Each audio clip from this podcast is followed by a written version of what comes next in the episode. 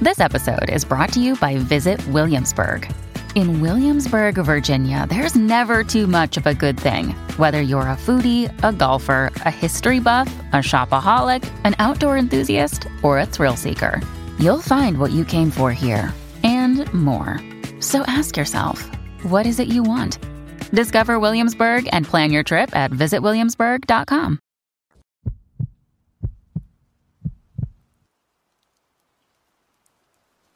My minutes are numbered.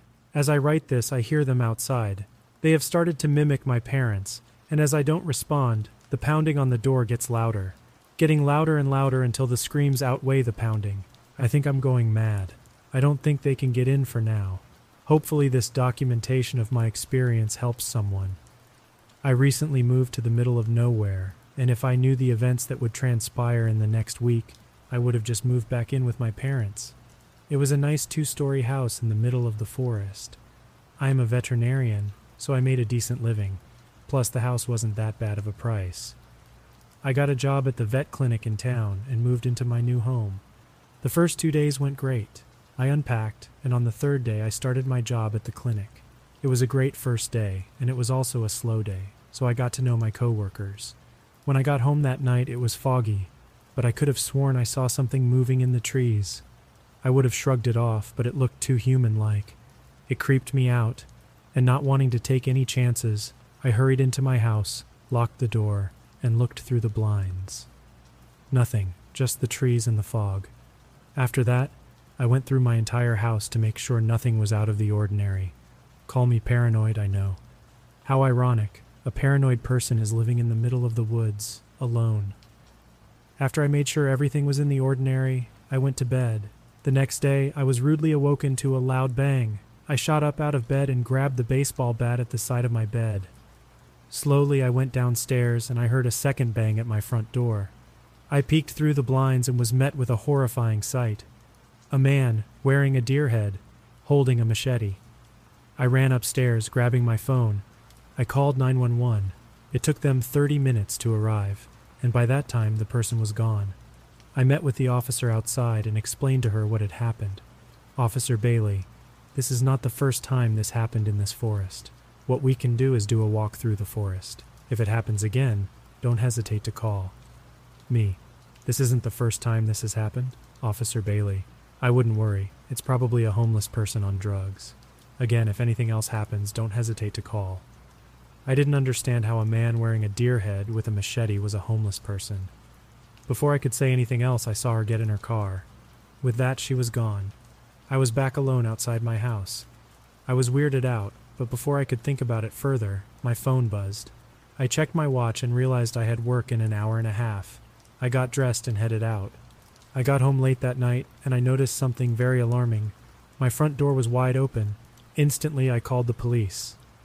Once they got there, both officers told me to wait and entered my house.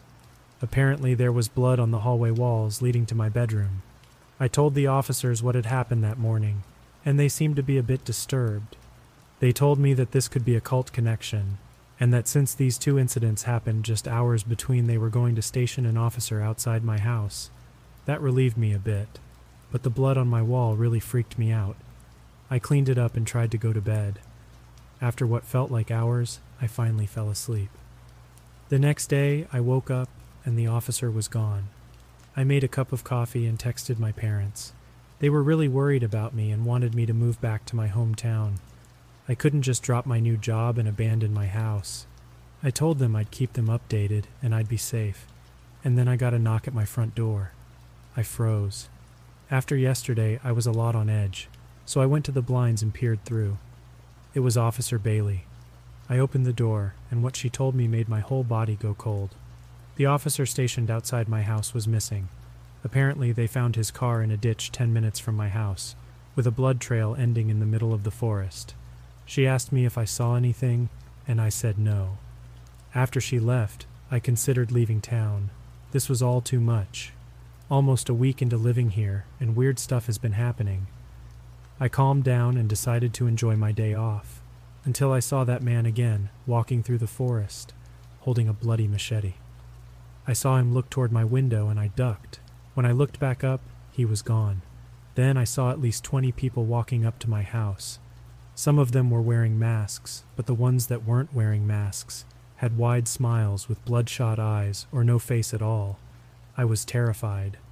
I heard glass break downstairs, and I ran to my bedroom door, and I knocked my dresser in front of it. I grabbed my baseball bat and my phone. I called the police, but I got no answer. My mind was racing, and I heard footsteps moving through my house. I heard someone walking up my stairs, and then I heard the voice. The one voice I didn't expect to hear. It was Officer Bailey, trying to get me to come out. I ignored it and stayed silent. I didn't know what to trust. After a few minutes, it started banging on the door and screaming. It didn't stop for an hour. Now it's been 16 hours. They are getting smarter, and I found myself close to moving the dresser and opening the door.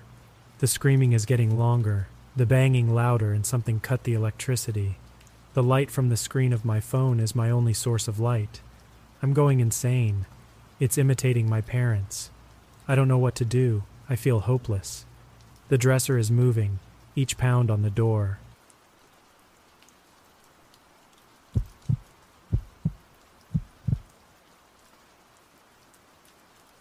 This is a story about my first camping trip, a journey that would forever haunt my memories. I had never been much of an outdoorsy person and had always been content with my video games, like Rayman Origins. Yet, fate had a different plan for me when my friend Clara invited me along with two others on a camping adventure. Clara and I shared a special bond, something deeper than just friendship, but we were both too timid to explore it further. So, when she reached out to me, I decided to give camping a try. The prospect of spending time with her was enticing, and my video games could wait. We gathered next to one of our friends' houses, where Germaine and Lucas were busy packing the car.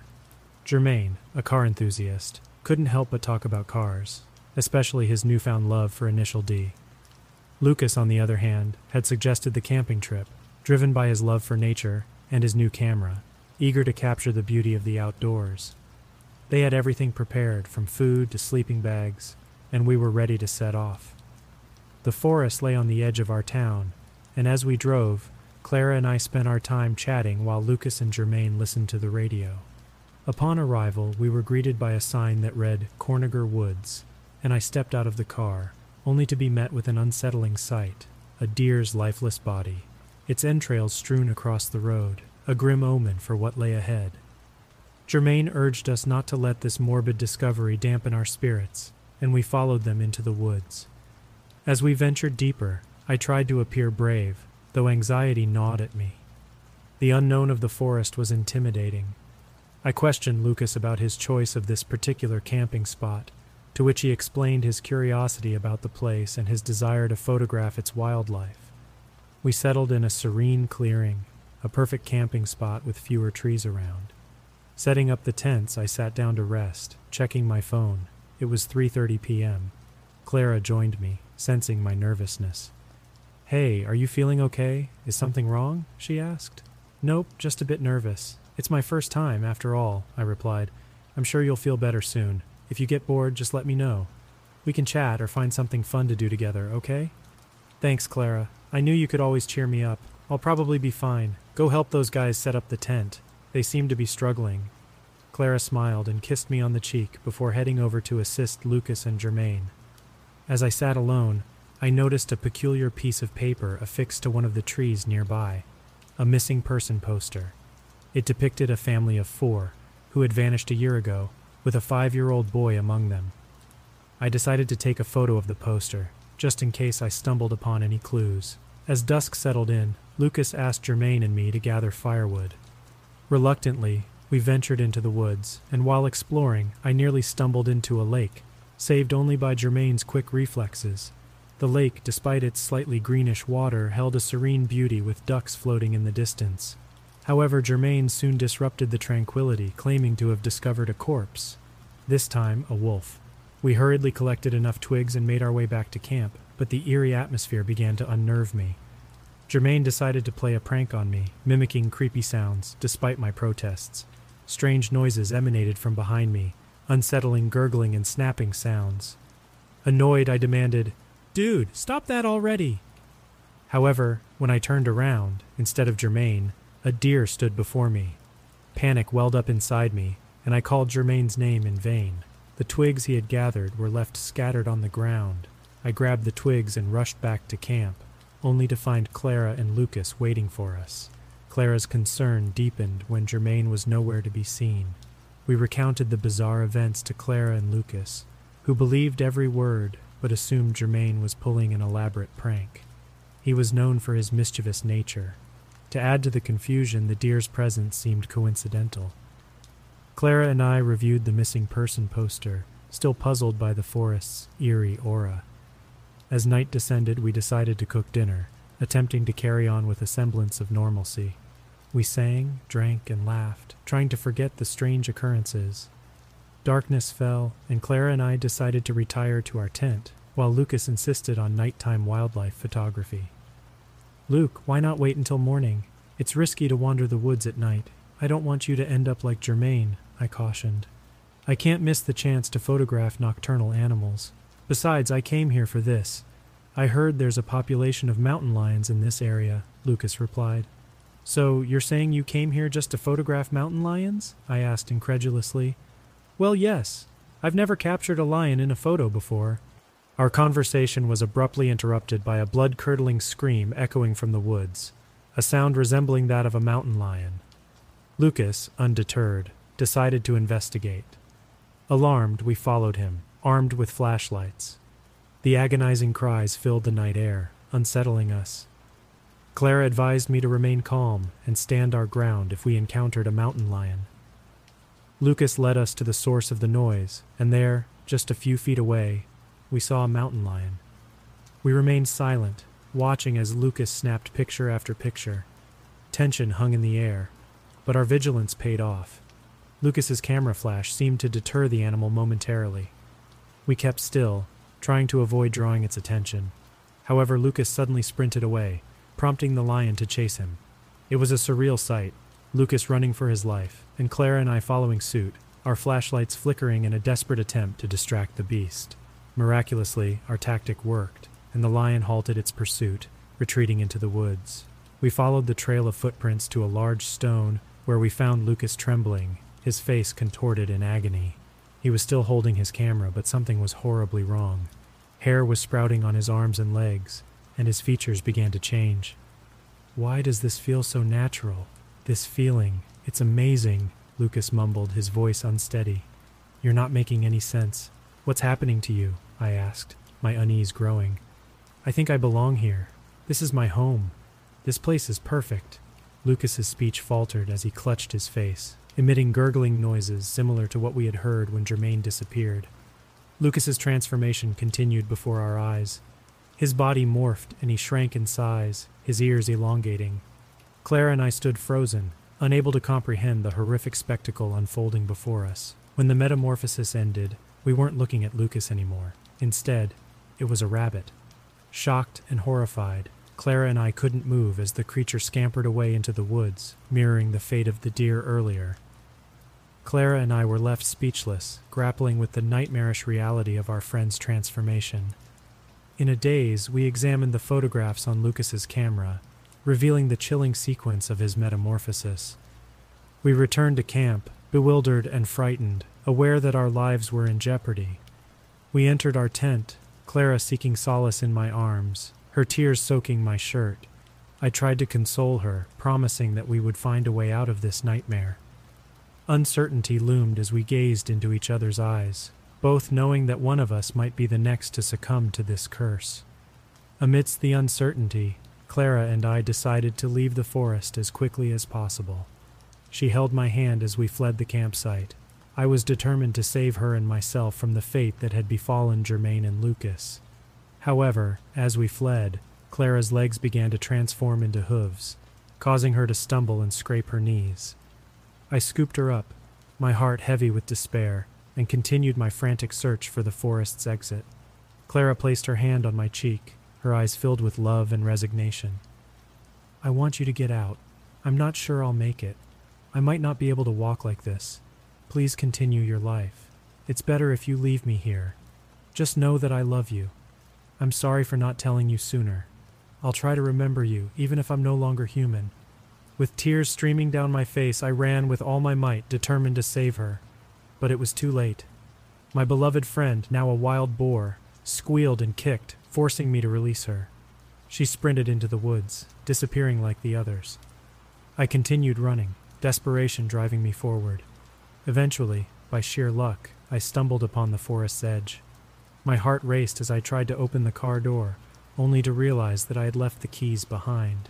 Panic surged, and I waved frantically at the approaching red and blue lights a police car.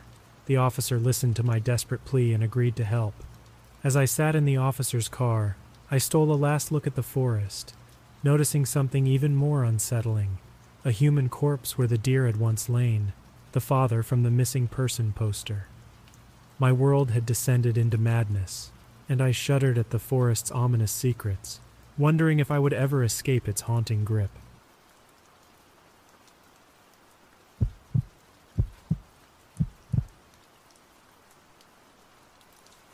Two weeks ago, I found myself embroiled in a spine chilling ordeal that I'll never forget.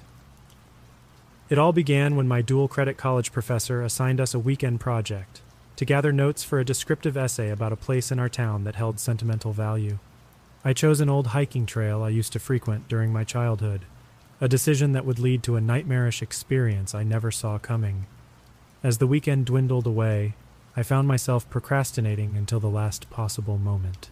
Dusk had already descended upon the town when I finally decided to tackle the assignment. I drove to the trailhead, a small and secluded parking lot tucked away in the woods. A faint sense of unease gnawed at me, but I brushed it aside as typical nerves. After all, I had ventured into these woods countless times before. I began my hike with the sun's last rays fading behind the horizon. Darkness crept in relentlessly, and soon I had to rely on the feeble light of my phone's flashlight.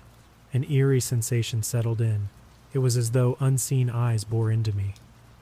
I found myself constantly glancing over my shoulder, searching for an elusive presence that refused to reveal itself. After roughly 20 minutes of navigating the trail's obscurity, I reached a small clearing and perched myself on a gnarled stump. Here, I began diligently recording sensory details, intermittently taking video and audio recordings for added authenticity. Just before wrapping up my notes, I decided to review the video footage, hoping to capture the essence of my childhood memories. But what I discovered in the video footage sent a jolt of terror through my veins. A pallid, ghostly face had materialized behind a tree, its hollow eyes fixed upon me. My heart plummeted and I couldn't tear my gaze away from the screen. Yet, when I directed my attention to the tree where the sinister apparition had been, nothing was there. Fear coursed through me like a torrential river, and I hastily closed my notebook. I knew I needed to escape the forest and its malevolent secrets. The northern west coast's dense woods seemed to close in around me, their shadows thickening with each passing second. Navigating through the pitch black forest, I trekked for approximately ten minutes before an ominous snap shattered the silence.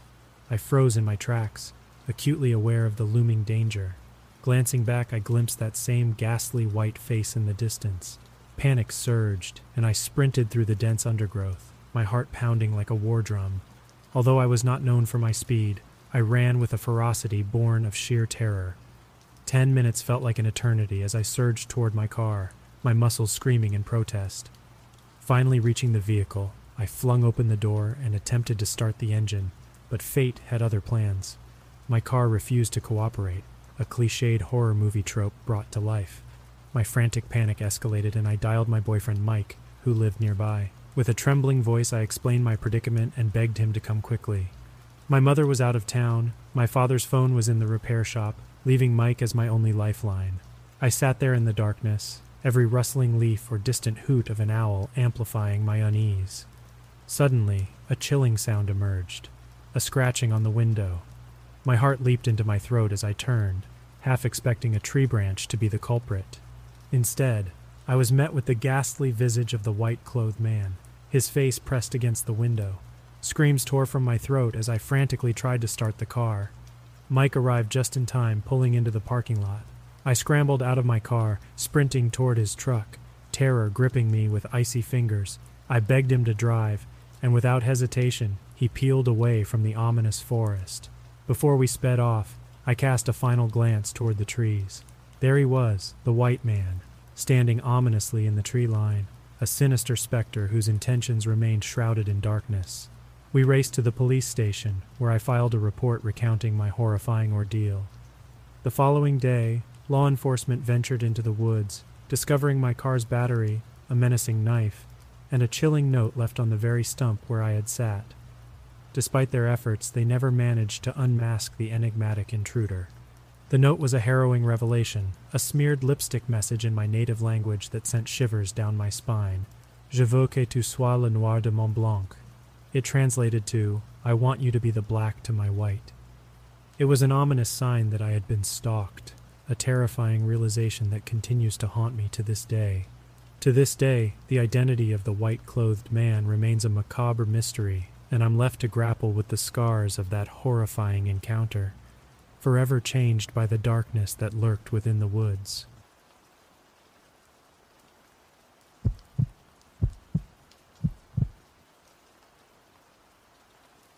My name is Dave, and I've always been a 23 year old man with an insatiable thirst for adventure and a fascination with the supernatural. The uncharted, the unexplained, and the eerie have always held a peculiar allure for me. It was only a matter of time before I stumbled upon something that would forever alter the course of my life.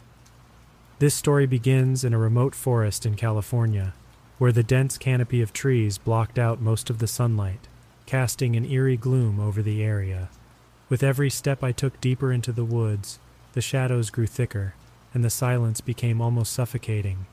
It was the kind of silence that seemed to hold secrets, secrets that beckoned me further. As I ventured on, an unexpected glint of sunlight caught my eye, a glimmer of hope in the oppressive darkness. It was the reflection of something metallic, concealed beneath a mound of rubble and overgrown vegetation. My curiosity, always my most powerful companion, urged me forward. I knelt down, determined to uncover the mystery hidden beneath the debris. With each stone and branch I removed, I revealed more of the enigma buried below. It was an old, rusted door, weathered by time and the elements, that led to an underground bunker. The entrance was entangled with creeping vines, a testament to its long forgotten existence. Yet, despite the years of neglect, I managed to pry it open, revealing a cold, dimly lit staircase that descended into the earth. My heart pounded in my chest as I cautiously descended those stairs, each step taking me further into the unknown. The bunker's interior was far more expansive than I had anticipated, its corridors stretching deep into the earth, like the veins of some ancient creature. The air was thick with the musty scent of time and decay, and I couldn't shake the feeling that I was not the first person to have discovered this hidden place.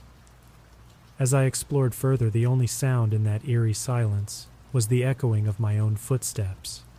It was as if the very earth itself held its breath, awaiting some revelation. And then the revelation came, but it was not one I had ever expected.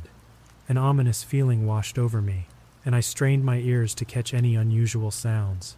That's when I heard it a shuffling noise, faint but unmistakable, coming from the darkness ahead. My grip on the flashlight tightened as I moved forward, the beam of light cutting through the oppressive darkness. And there it was, something that defied reason and sent a shiver down my spine. In the dim glow of the flashlight, I saw the creature. It was unlike anything I had ever encountered in my wildest nightmares. This was not the typical tall, lanky, bony fingered creature with a cold touch that haunted the pages of horror stories. No, this creature was a grotesque abomination. Its body was almost obese, with hairless, pallid skin stretched taut over its bloated form. The stench it emitted was unbearable, a putrid odor that was like the smell of rotting flesh left out in the sun for days. Its face was a horrifying tableau. A pair of glazed over white eyes stared blankly, and a vertical mouth ran down its distended belly, filled with jagged, misshapen teeth. The oily sheen of its skin glistened in the faint light. I stood there frozen in terror as the grotesque creature began to move toward me. With each step it took, I could feel the ground trembling beneath its immense weight. It stood at approximately six feet tall, and if I had to guess, it must have weighed close to a thousand pounds.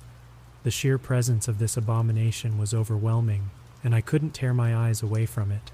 When it locked its lifeless, milky eyes onto me, I knew I had to get out of there, and fast. Panic seized me, and I turned and sprinted back the way I had come. What astonished me was how quickly the creature pursued me. For something of its size, it moved with an unnatural swiftness, closing the distance between us in seconds. Adrenaline surged through my veins as I desperately ascended the stairs, the thundering footsteps of the grotesque creature echoing behind me. Somehow, through sheer luck and terror fueled determination, I made it out of the bunker and slammed the door shut. The creature's monstrous appendages clawed at the entrance as I locked it from the outside, and its chilling, inhuman howls sent shivers down my spine. I fled from the forest as fast as my legs could carry me, not daring to look back. I never returned to that place, nor could I forget the horrifying encounter in the depths of the earth. To this day, I don't know what that abomination was or how it came to be in that bunker, but one thing is certain I was not alone down there, and I pray that I never find myself trapped in such a nightmarish place again.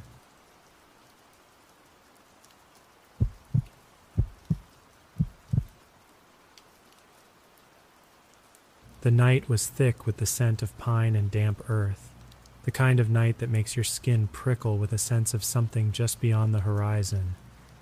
Craig and I, we've always been night owls, our best conversations unfolding under the veil of darkness.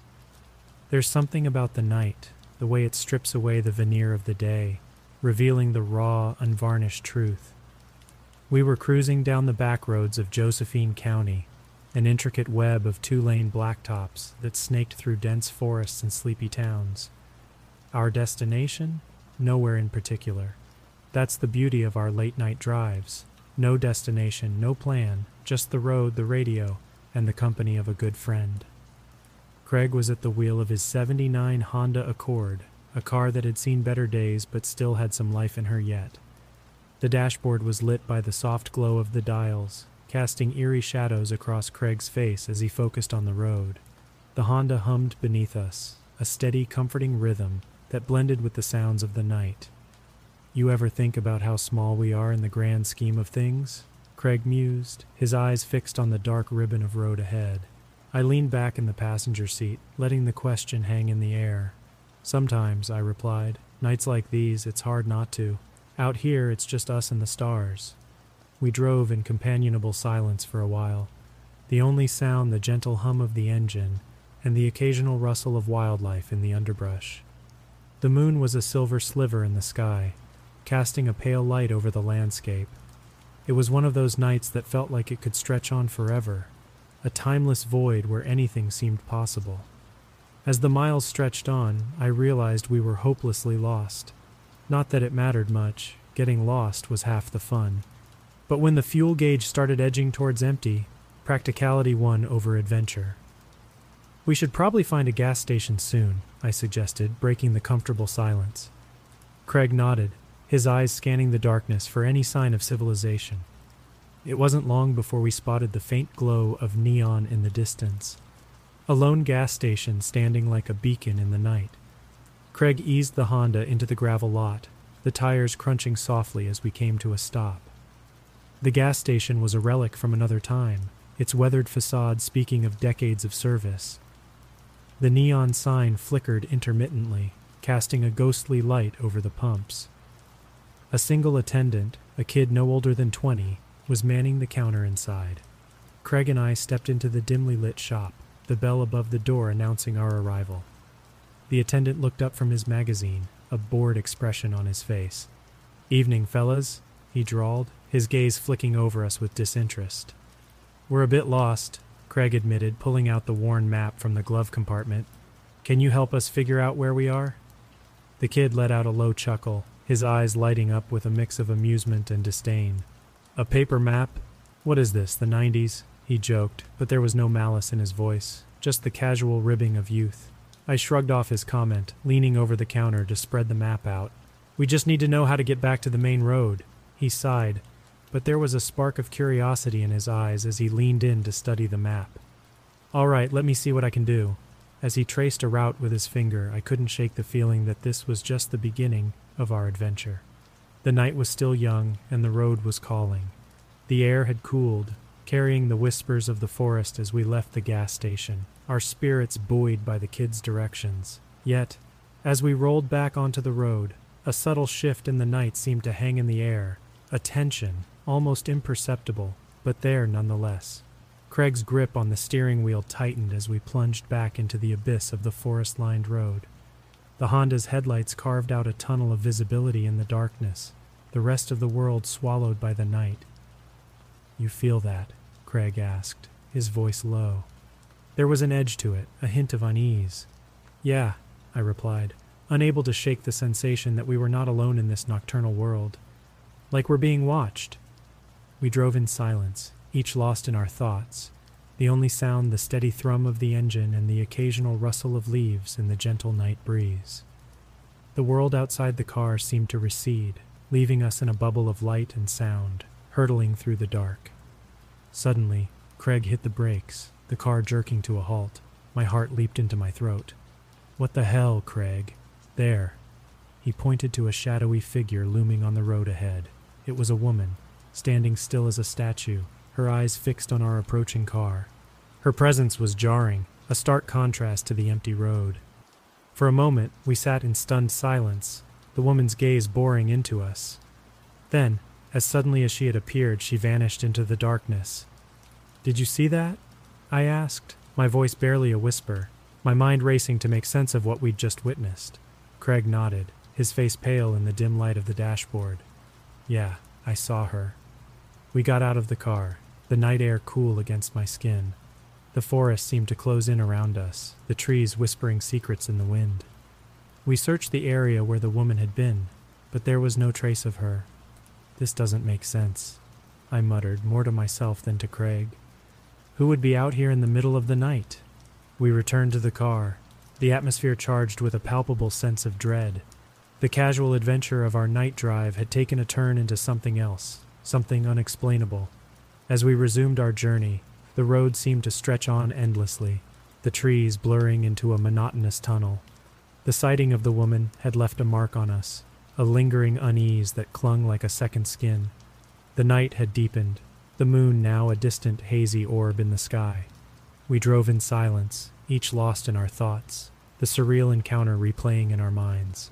The further we drove, the more the night seemed to close in on us, the darkness becoming a tangible presence. It was as if we had crossed into a different world, one where the rules of reality no longer applied. As the miles ticked by, a chilling realization began to dawn on me. We were no longer just lost in the back roads of Josephine County. We were lost in something much bigger, something that defied explanation. And the night, it seemed, was far from over. The night had turned from a canvas of stars to a suffocating cloak of darkness. Craig's hands were clamped tight on the steering wheel, knuckles white, as the Honda's headlights continued to slash through the night. The ghostly encounter had shaken us both, but the road kept unwinding under our wheels, a relentless serpent in the dark.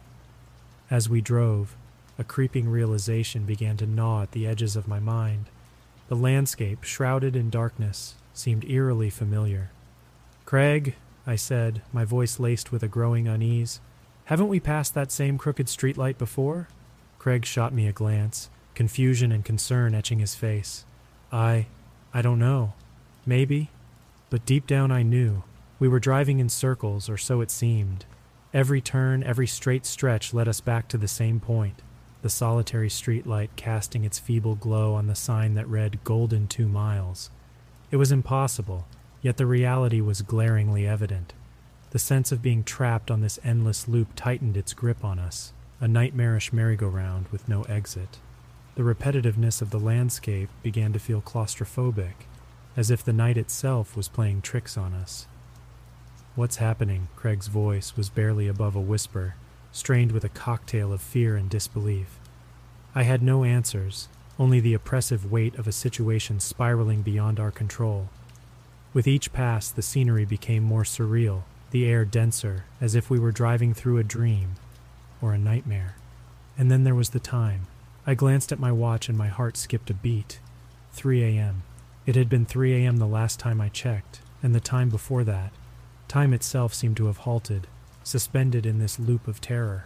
Craig must have noticed it too. The clock, it's still 3 a.m. his voice cracked, the veneer of composure beginning to crumble. Outside, the night seemed to thicken, the darkness pressing in on us like a physical force. With each loop, the presence of the spectral figures grew, a silent audience to our plight.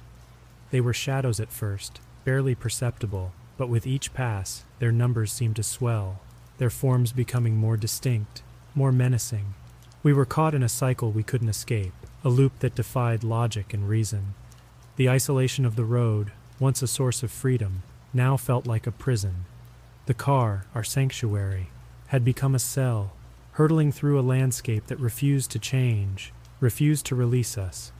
A sense of hopelessness began to settle over me, a chilling resignation to the bizarre and unexplainable. I felt Craig's gaze on me, searching for reassurance, for a plan. But I had nothing to offer, only the shared experience of this inexplicable journey. As the streetlight loomed again, casting its pallid light on the road, a deep, primal fear took root. We were not alone in this loop. Something was watching us, something that thrived in the darkness, something that had ensnared us in this endless cycle. The night stretched on, timeless and unyielding, and with each pass under the streetlight, the feeling of dread grew. We were trapped, caught in a loop of terror with no end in sight.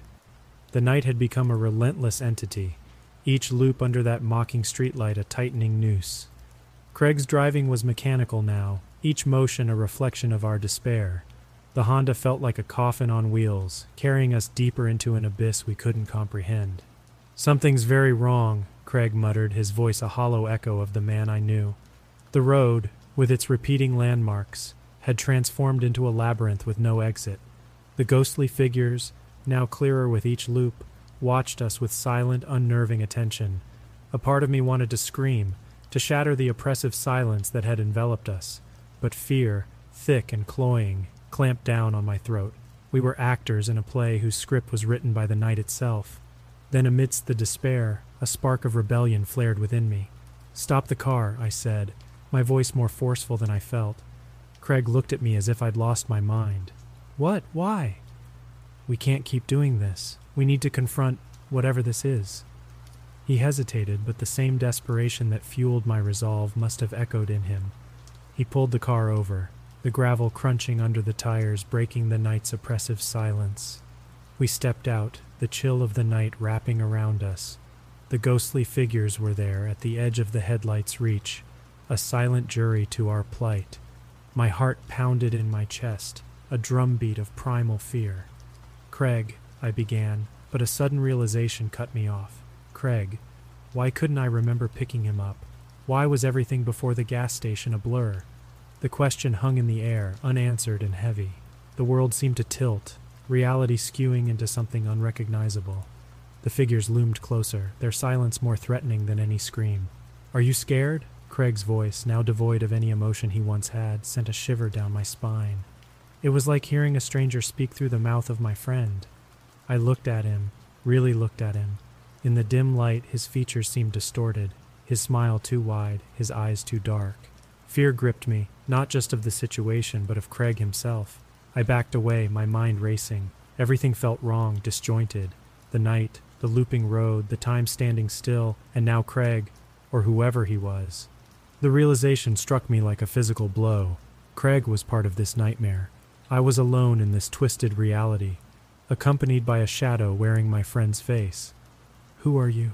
I whispered, my voice barely audible. He didn't answer, just kept smiling that unnerving smile. I turned and ran, stumbling over the rough ground, the darkness enveloping me. I could hear him following, his footsteps a steady, unrelenting rhythm. Ahead, the streetlight flickered, the sign for Golden mocking me with its constancy. I was running in circles, trapped in this nightmarish loop with a creature that wore Craig's skin. The terror of the realization was overwhelming. I was lost in a night that had no end, accompanied by something that was not my friend. The night had taken everything, leaving me with only fear and the chilling question what had happened to the real Craig? The hospital room was sterile and impersonal, a stark contrast to the chaotic terror of that endless night. Lying in the bed, with the steady beep of the heart monitor as my only company, I replayed the events over and over in my mind. Each time, the horror didn't diminish, it deepened. The doctor said I was lucky to be alive. Lucky. That word echoed hollowly in my mind. I didn't feel lucky. I felt haunted, tormented by memories and questions with no answers. The police had been in and out, their questions probing, their skepticism barely veiled. I told them a version of the truth, but how could I explain the unexplainable? How could I tell them about the time loop, the spectral figures, and most disturbingly, about Craig? Craig. The memory of his too wide smile, the darkness in his eyes, it sent shivers down my spine. I couldn't reconcile the image of that thing with the friend I thought I knew. But then, that was the crux of it all, wasn't it? I couldn't remember picking him up that night. I couldn't remember anything about him before the gas station. It was as if he had materialized from the night itself. A phantom friend for a phantom journey. A nurse came in to check on me, her smile warm but her eyes distant. They all looked at me like that, the staff, like I was a puzzle they couldn't quite solve. I didn't blame them. I was a puzzle to myself. After she left, I turned my attention to the window. The world outside seemed normal, mundane even. Cars passed by, people went about their lives, oblivious to the horrors that lurked in the shadows. I envied them their ignorance. My phone buzzed, a message lighting up the screen. It was from Vanessa, my girlfriend. Her words were a lifeline, a connection to a world that made sense. But as I read her message, my heart sank. Darling, who's Craig? she asked. That question, three simple words, sent a cold dread coursing through me. Vanessa, the person who knew me better than anyone, had no idea who Craig was. It confirmed my worst fear. Craig wasn't real. Or if he was, he wasn't who I thought he was. I was left with more questions than answers. Had Craig been a manifestation of the night? A figment born from the darkness of those twisted back roads? Or was he something more sinister, a malevolent force that had chosen me for reasons I couldn't fathom? I didn't know, and that not knowing was the worst part. The doctor said I could go home soon, that my physical injuries were healing nicely. But the scars that night left on my mind, they were a different story. They were deep, jagged, and I feared they might never heal. As I lay there, staring out the window at the mundane world beyond, I realized that some mysteries are better left unsolved. Some nights are better left unexplored, and some roads, once taken, can change you forever.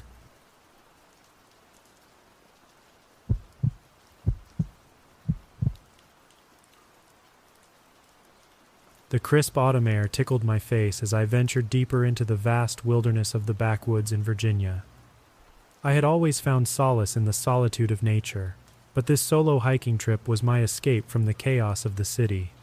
Little did I know that this journey would turn sinister, plunging me into a nightmarish world I could have never imagined. As I tread along the narrow winding trail, a sense of unease settled over me. It started as a subtle tingling in the back of my neck, a fleeting whisper of a presence lurking just beyond my line of sight.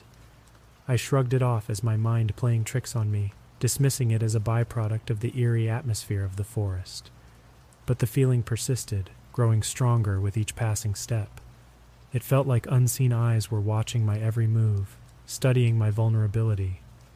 A shiver raced down my spine, and I couldn't shake the creeping sensation that I was being stalked.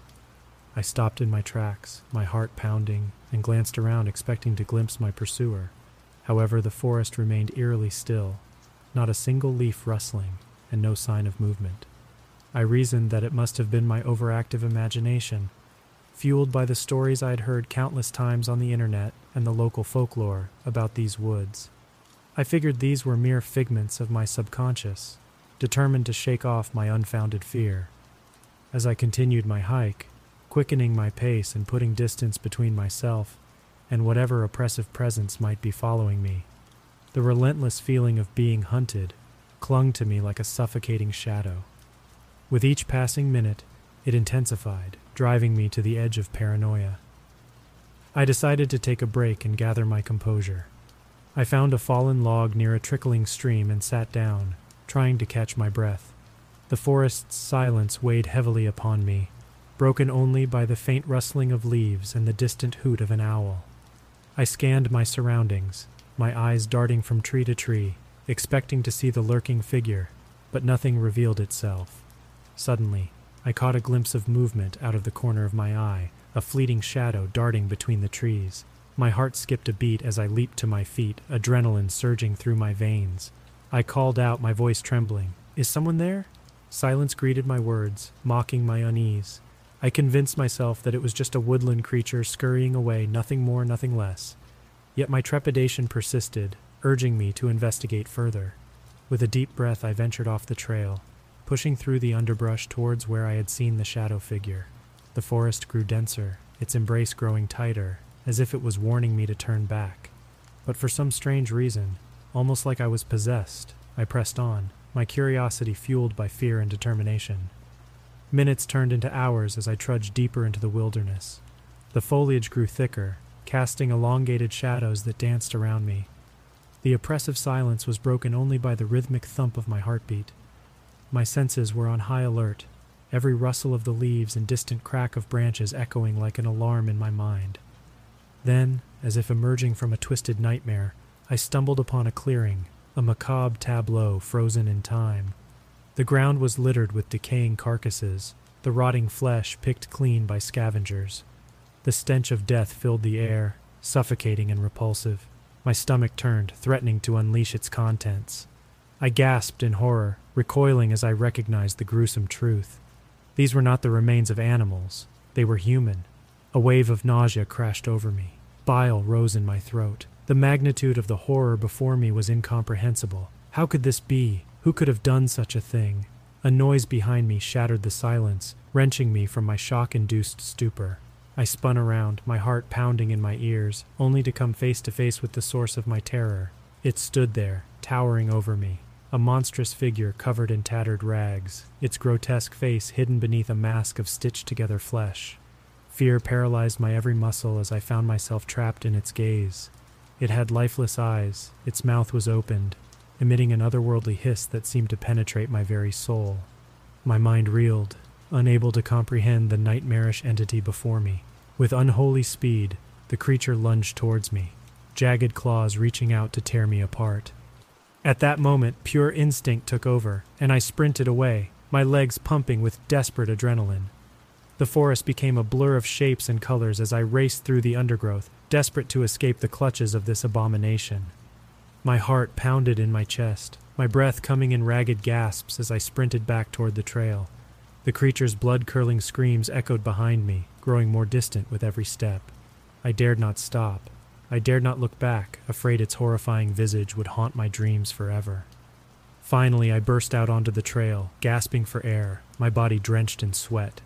I stumbled forward, propelled by sheer willpower, until I reached the safety of my car. With trembling hands, I fumbled for the keys and slammed the door shut, locking myself in the sanctuary of the vehicle. I peered through the windshield, scanning the tree line, half expecting the creature to emerge from the shadows at any moment. But it remained hidden within the forest depths, its malice lurking in the darkness. As I drove away, my mind was a whirlwind of terror and disbelief. I knew the horrors I had witnessed would forever haunt me.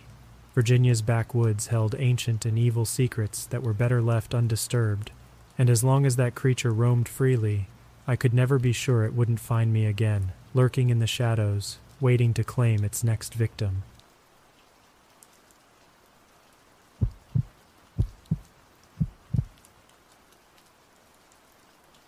About four years ago, on an abnormally cold day in Louisiana, I found myself shivering in the low 20 degree weather. The carbon dioxide escaped my lips like cigarette smoke as I sighed, desperately trying to stay warm beneath two heavy coats and various layers of clothing. School had been long and tiring, and all I wanted was to escape the chill and reach the comfort of my home. As I walked out of the school gate, I couldn't help but feel an eerie sensation. The school was surrounded by a somewhat dense forest, and I always had this nagging feeling that I was never truly alone, that unseen eyes were watching my every move. My house was a good 30 to 40 minutes away, and I followed the same path through the woods that I always did. The sun was setting, casting an ominous darkness over the trees. Suddenly, a blood curdling scream pierced the air, echoing through the forest. It had been about twenty minutes since I started my journey, and the rapidly fading light made me uneasy. Then a foul stench filled the air, the putrid scent of something rotten. I almost tripped over an obstacle in my path, and when I looked down, my stomach churned in revulsion. Before me lay the horrifically mangled remains of a man who had gone missing just a few days prior. I froze, unable to move, and my eyes darted wildly in all directions. The same screech echoed once more, but this time it was closer than before. Panic gripped me as I heard the spine chilling sound of leaves and sticks crunching not far from where I stood. Out of nowhere, the temperature inexplicably spiked, transforming the freezing cold into what felt like sweltering summer heat reaching almost 110 degrees Fahrenheit. Fear coursed through me as I began to walk faster, my heart pounding. I had a constant feeling that something was watching me, and in a moment of sheer terror, I glanced over my shoulder. In the dimming light, I caught a glimpse of it a colossal figure, at least eight feet tall, and it was fast, impossibly fast. I let out an involuntary scream and broke into a sprint, but my terror induced haste led me to trip over the gnarled roots of a tree.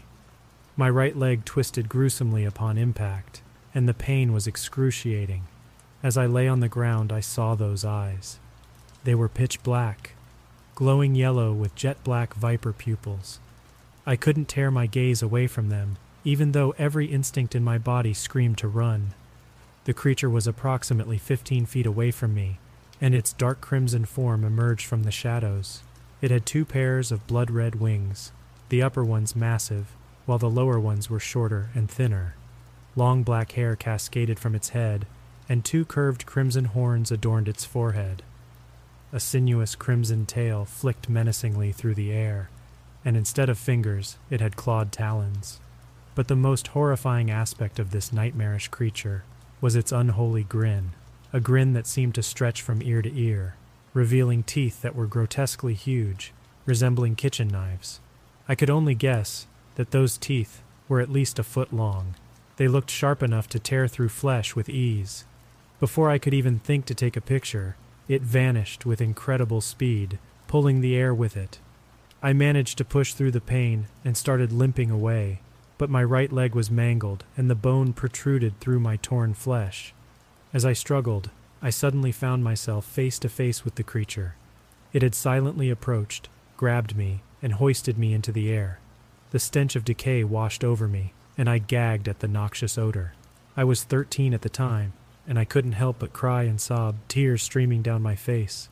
The creature, perhaps sensing my fear or desperation, cocked its head and placed a burning hot stone like finger to my trembling lips. Everything went black.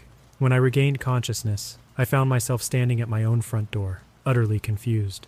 I scanned my surroundings and, with dread, realized that those same glowing eyes were watching me from the bushes in my garden. As soon as I saw them, they vanished into the darkness.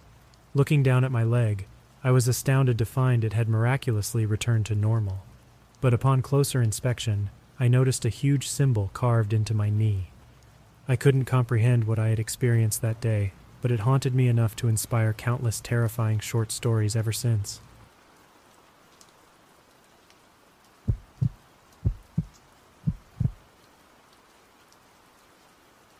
It was around the year 2010 when I was nine or ten years old, and I found myself recalling a memory that I had somehow forced myself to forget. The events of that evening were so damn creepy that they had remained locked away in the recesses of my mind. As I looked back on it, I couldn't shake the unsettling feeling that had haunted me since that night. The setting was a lovely summer evening in the Midwest. My friend, whom I'll refer to as Chase for this story, had invited me and two other neighborhood friends over for a sleepover. We were at that age where adult supervision was becoming more lenient, and Chase's house was the perfect spot for unsupervised shenanigans. Chase's house stood out prominently in our neighborhood. It sat on top of a hill with a gated driveway and a vast yard that surrounded the house, stretching into a wooded area that eventually led to a state forest. Chase's parents were relatively older, in their late 50s, while most of our parents were in their 30s or early 40s. His father was paralyzed from the waist down due to his service in the Gulf War and required caretakers. His mother, a business executive, was often out of town. Chase's only sibling had already moved out for college by then, so whenever we hung out there, there were rarely any eyes on us. We never did anything wrong, mind you, but we engaged in the typical activities kids our age would. We'd shoot airsoft guns, experiment with crazy seasonings and instant ramen, stay up late playing M rated video games, all that good stuff. On that particular night, Chase had the idea to set up a tent in the woods and camp out. While none of us were particularly enthusiastic about it, we agreed on the condition that we could quickly access the house for bathroom breaks and snacks. We set up the tent, laid out our sleeping bags, grabbed as much junk food as we could carry, and settled in for the night. We goofed around for a few hours after the sunset, our sugar high induced antics only ceasing when the unhealthy snacks began to take their toll, and one by one we fell asleep. I was usually the first to doze off at sleepovers, and this night was no exception. However, my sleep was brief. I was abruptly awakened by someone shaking me in the pitch black darkness. As my eyes adjusted, I saw the concerned look on my friend's face. Before I could scold him for waking me, he whispered, Do you hear that? I sat up cautiously and strained my ears to listen. There it was a haunting, drawn out whistle. It echoed through the night, each note breathy and elongated. Even recalling it now sends shivers down my spine. The sound wasn't particularly close, but it wasn't too far away either. My expression must have turned to horror because my friend woke up our other friend. We all sat in silence, listening intently, trying to pinpoint the direction of the eerie whistling. Could it have been coming from the house? Perhaps one of Chase's dad's caretakers had decided to stay the night, but that was highly unlikely. In fact, it had never happened before. It didn't take long for us to realize that the source of the whistling was within the woods, and it was gradually getting closer to us. With that realization, panic set in. We wasted no time. In less than 15 seconds, we had our shoes on and were sprinting to the front porch, leaving everything behind in the tent snacks, pillows, sleeping bags, DS consoles. We dared not return under the harsh illumination of the driveway's lights, which resembled a mini parking lot. As we huddled together on the front porch, we suddenly felt a surge of newfound confidence. We convinced ourselves that we weren't scared and grabbed our airsoft guns from the garage. We crouched behind some trash cans, taking shots into the woods and yelling like a bunch of idiots, attempting to intimidate or fend off whoever or whatever was out there. But as we listened intently, the woods remained silent. Eventually, our bravado waned and the adrenaline rush subsided. We decided it was safe enough to return to the house and sleep on the living room floor after playing a bit of Xbox. That night was undeniably creepy, but it was nothing compared to what would transpire the following day. When we woke up, we began discussing the events of the previous night, acknowledging how eerie everything had been. In the broad daylight, we mustered the courage to make our way back down to the tent. As we got closer, something immediately struck us as off. The tent had been completely trashed. The tarp that had been securely tied to everything else had been violently ripped off. One corner of the tent had caved in, as if someone had broken it, and the tent poles appeared to be bent in half in several places. Our snacks had been dumped out and seemingly stomped on, and several of the sleeping bags and pillows had been flung into the woods and cut open. To make matters worse, Chase's DS console had been snapped in half, and the side of the tent had been sliced open with multiple deep slits, as though someone had gone on a stabbing frenzy. We were all in shock, our previous bravado reduced to silence. Despite our earlier boasts about confronting whatever was in the woods the night before, the four of us quickly packed up the tent, salvaging what we could, and brought it back to the house. We assumed Chase's family would never use that tent again, and that they would simply purchase a new one, given their more affluent status compared to the rest of us. After that sleepover, our group of friends naturally drifted apart. It was the end of the summer before our fifth grade year. Chase went on to attend a private middle school, while the rest of us attended a public one where we were sorted into different cliques. I never thought about that incident again until recently when I ran into one of my other friends while visiting my hometown. We exchanged numbers, and it was only after seeing a Reddit thread about sharing scary stories on a channel called Just Creepy that these memories came rushing back to me. I felt compelled to share this story because no matter how many times I think about it, something still feels profoundly unsettling.